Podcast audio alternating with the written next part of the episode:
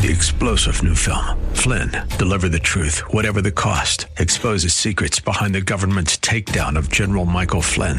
Flynn knew what the intel world had been up to. He ordered the first audit of the use of contractors. This set off alarm bells. He told the truth. He was the most dangerous person for Donald Trump to hire. They had to get rid of Flynn.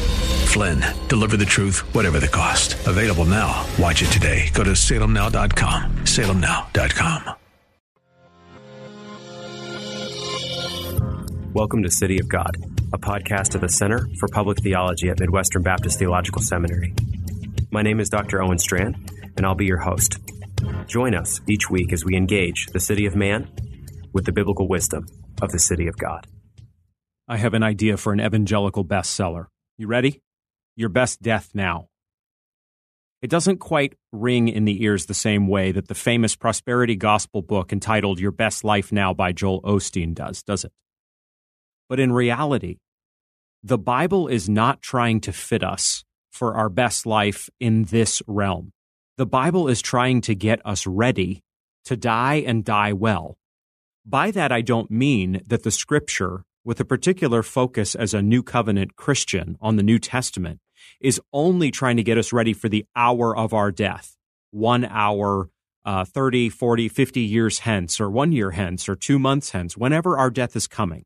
It's not just, in other words, that God wants us to be ready in the moment of death.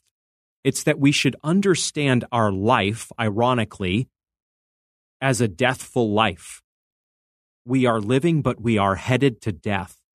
We begin dying the moment that we are born. I recognize that such a statement sounds rather morbid and macabre to many modern ears, but this is only the truth. This is only the basest, plainest, most common fact of our condition. We are all headed to death. We can do nothing to stop the encroachment and advancement of death. No one can. You may be able to delay your death, at least as you experience it in, in slight terms, but you cannot solve the problem of death. It is a problem for the entire human race. It is a problem for everyone, regardless of whether their belief system accounts for death, can explain death, or not. I was thinking about these matters recently because I was working in Philippians 3:10 in order to preach it. Here the apostle Paul says this, that I may know him and the power of his resurrection and may share his sufferings, becoming like him in his death. Philippians 3:10. The passage goes on, but I wanted to focus in a sermon I was preaching here in the Kansas City area on this part of the verse, may share his sufferings, becoming like him in his death there are three truths that stood out to me as I meditated on this passage. First, the Christian needs to embrace suffering for the name of Christ. This is not this I do not mean here though what many of you will think I mean. When we talk about suffering, we think of it as an isolated reality that once in a while happens for some people in the church. Once in a while, you, somebody gets badly sick and that's a bad thing and then the church needs to gather around them and pray for them. That kind of suffering is real and i am not uh, making light of that kind of suffering one little bit. But what i actually think the apostle paul is most focusing on here is not so much the sickness that comes from being in a fallen world and therefore getting a terrible disease that one should pray over and uh, call out to the lord about but instead is talking about a, a cruciform suffering a suffering that comes because you are a Christian, a suffering that directly follows from a commitment to Christ. We should share his sufferings even as the Apostle Paul did. The suffering that the Apostle Paul is talking about here is not tendonitis in a joint. The suffering that the Apostle Paul is talking about is suffering that comes because you are claiming the name of Jesus Christ in a world that is implacably opposed to Jesus Christ. Why? Because the world lies under the spell of the devil. Because the natural man follows the devil's cues and believes that Jesus Christ is despicable, when in reality, Jesus Christ is the reenchantment of our humanity. Jesus Christ is the one who has come into our deathful world and has made a way out of it, has made a way to God, has made a way to live, truly live. All this means then that you and I should think of suffering yes, as including, let's say, a physical breakdown of the body, tragically. But more than this, we need to expand our conception of suffering And we need to understand suffering as that in this verse, which Paul is saying comes because you claim the name of Jesus Christ, because you love Jesus Christ, because by God's grace, you have repented of your sin, confessed it to God, and placed your faith and trust in Jesus Christ alone. When you do that, you enter the way of suffering. You lock yourself into sharing his sufferings. Sharing whose suffering? You might ask. Sharing Christ's suffering. Here we are reminded that the Apostle Paul is not directing us to think about how Jesus once in a while got tennis elbow.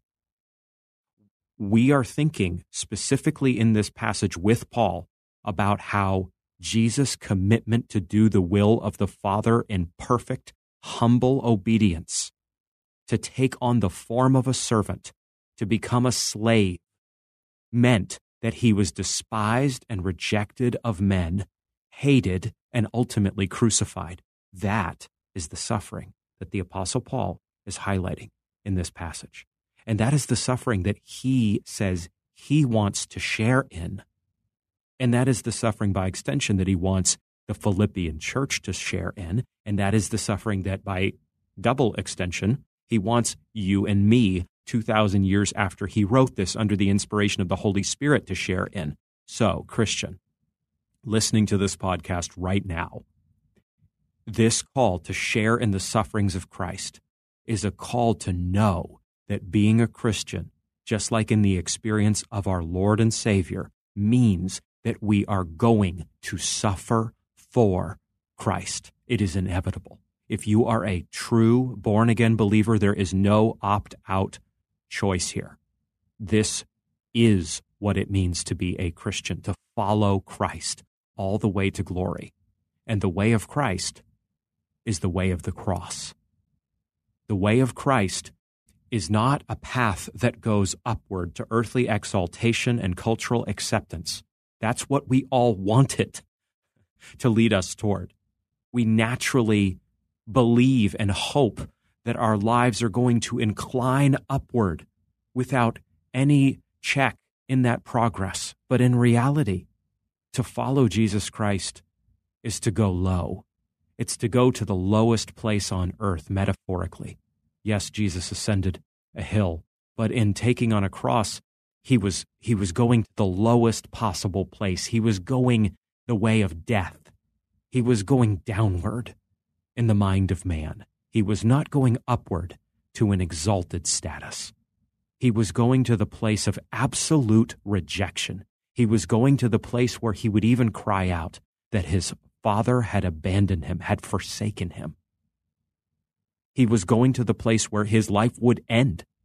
This was not a theoretical pain. This was not an emotional pang. This was not psychological tennis elbow.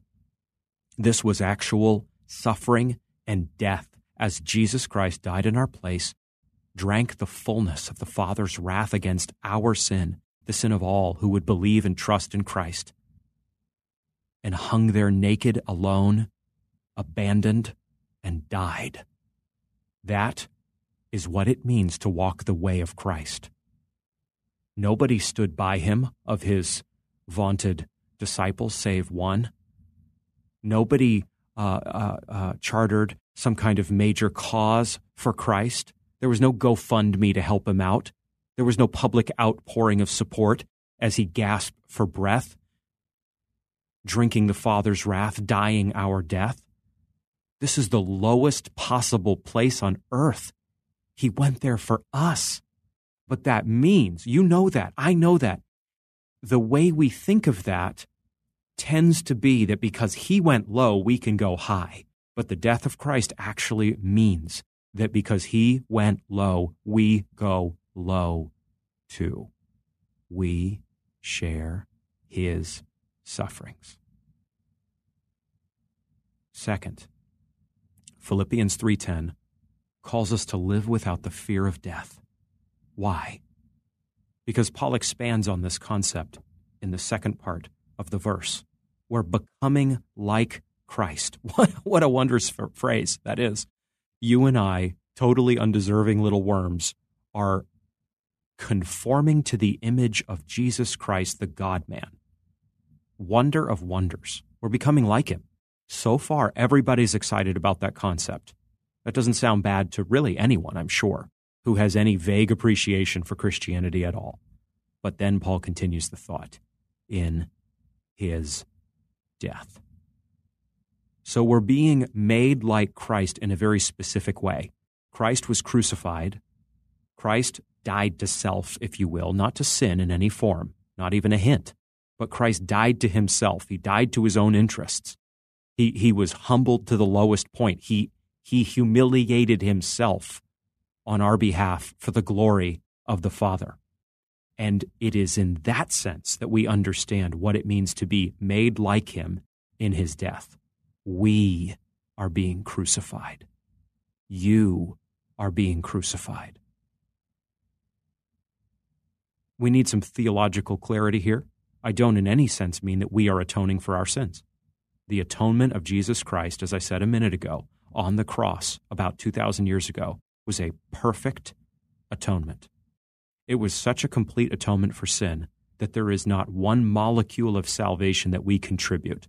It was such a perfect drinking of the Father's just wrath against our sin that if you were to find the cup of the wrath of God, there is not a drop in it for you to drink. You ever think about this? You and I don't just get to not drink the lion's share of the Father's wrath. We don't even drink a tiny little sip. Christ drank it all. So Christ's atonement is perfect, finished, and complete. No one can add anything to their salvation. You and I cannot atone for our sin. But in following Jesus Christ by God given faith, we die to ourself. We are crucified in that our sin and selfishness is put to death by the power of God through the working of the Spirit in our day to day Christian life. We must die to ourselves. We must hate our sin. We must claim the power of God in us and we must do everything we can in a Colossians 3 sense to mortify the flesh, as John Owen famously called us to do. And that means then, as we are living this cruciform life, as you and I are dying to our sin, as Christ is increasing and we are decreasing, not meaning that we express less and less and less of our natural personality or something like this, but as we pursue less and less and less of our own self driven glory and live more and more and more for the glory of God, that then means that the fear of death recedes. Hebrews 2:14 to 18 covers this in great detail. For the Christian, because of the perfect atonement of Jesus Christ, we have no fear of death. The fear of death is objectively dealt with the Christian is not mastered by and enslaved to the fear of death as the natural man is. The natural man has had no atonement for sin. The, the unbeliever who is not converted knows nothing of the liberation through the cross of Christ from the fear of death. They may someday, but in their present experience as an unbeliever, they have no release from the fear of death. But the Christian does the Christian is objectively delivered from the fear of death. And that means then that you and I today in 2021, in the spring of 2021, can live without the fear of death. And what an earth shaking demonstration of Christian faith that will be. Because, my dear friends, if we are in an age of anything, it is the age of the fear of death. I am not speaking in exaggerated tones here. People are enslaved to it. People always have been. We ourselves were before coming to Christ. But what has happened in the last year is that the fear of death, which is the natural condition of the heart of man, has been exposed. I think we can say that in the West, at least, there have been years of relative prosperity and abundance, and so the fear of death could be masked. There are pills you could take there are experiences you could have, vacations you can go on, raises you can get at work, happy events in your life that you can broadcast on social media. On and on it goes. such that you could, at least in some sense, dull the effects of the fear of death, a condition to which you are naturally and objectively enslaved outside of Christ. But all of that was stripped away from so many in the last year due to the effects of the lockdown across the globe. And many people have been left without any hope, and many people have been left without any joy, and many people have been confronted by the threat, the specter of COVID, with the possibility of their death, something they, at least in a lot of cases, was were not thinking a lot about prior to these developments in global life. But now many people are thinking about these things and they realize they have no cure for death.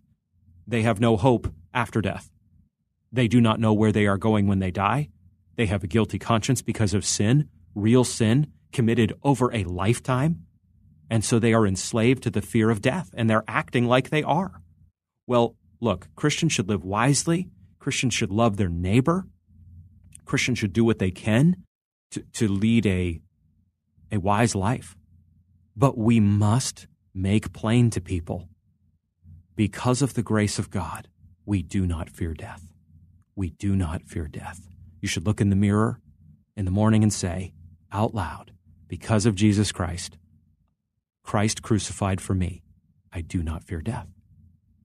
You're going to have to make all sorts of decisions about your daily goings on and decisions about safety in different public settings, and, and that's understandable. You need to do that. I hope you choose wisely. I hope you live circumspectly. I hope you love your neighbor. But you must not fear death.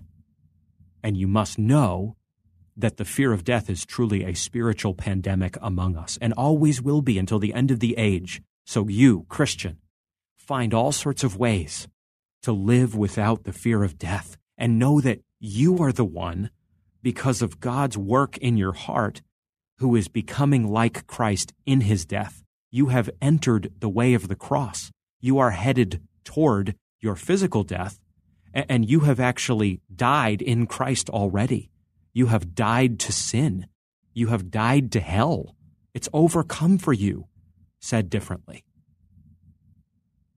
You're still going to die unless Jesus returns, but the effects of death are, are altogether changed because of what Christ has done in dying for you. And you're free. You're free. You're liberated.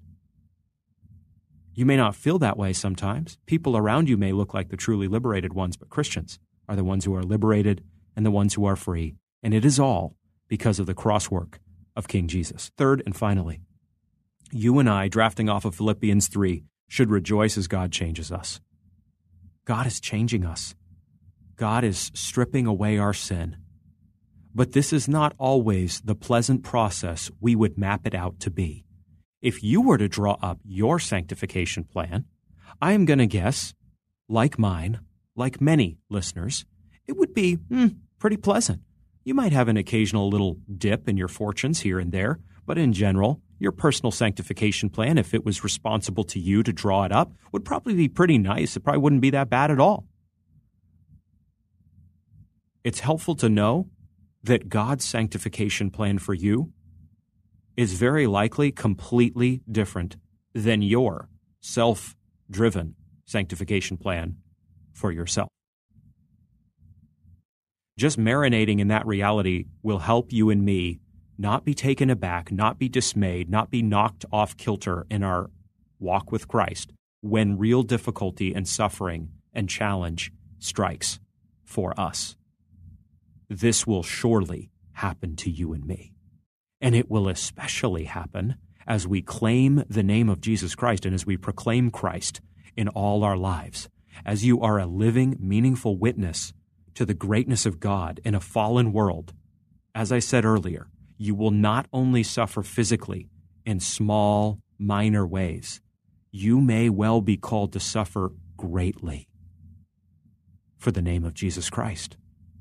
You must recall texts like this you must remember that following Jesus per Matthew 10 and Matthew 16 means denying yourself, taking up your cross, and following Christ. Isn't it fascinating? in those two chapters in Matthew that it's that it's his cross that the follower of Jesus must take up.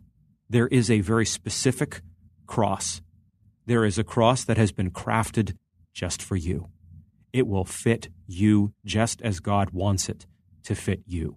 You must bear it yourself in your own individual state all the way to heaven. You're not doing this in your own strength, but by God's strength. And yet, take, take pains to note here that God has already crafted, like a master worker, a master tradesman, exactly the cross he wants you to bear.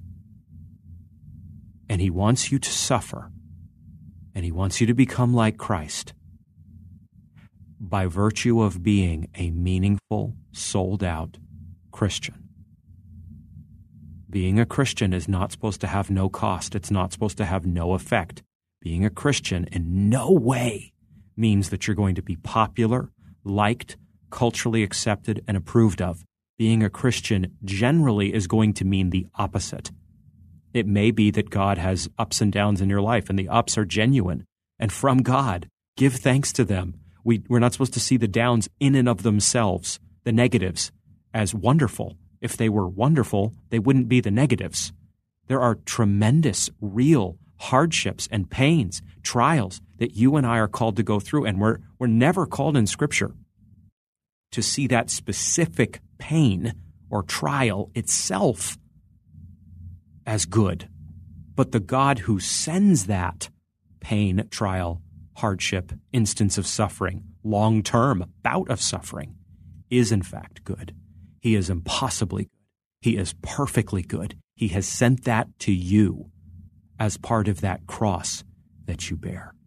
So, my prayer as we conclude here today is that we will not only endure what God brings our way, but we will live a life of rejoicing even in trial. We will be Job like. We will be Paul like. We will say, Oh, God doesn't simply want me to survive this test this challenge, this hardship. God wants me to rejoice in Him. God wants to take me further. God is bringing me lower and lower. I am going down with Jesus Christ. I am traveling not to the exalted heights of human culture. I am walking the way of death with Jesus. Jesus is just a little bit ahead of me. He is going before me. He is the one who is truth, beauty, goodness, and light. I am in utter darkness, but the light of Jesus Christ is before me, and I will follow it all the way to the celestial city. And Christ will not abandon me. He will not leave me.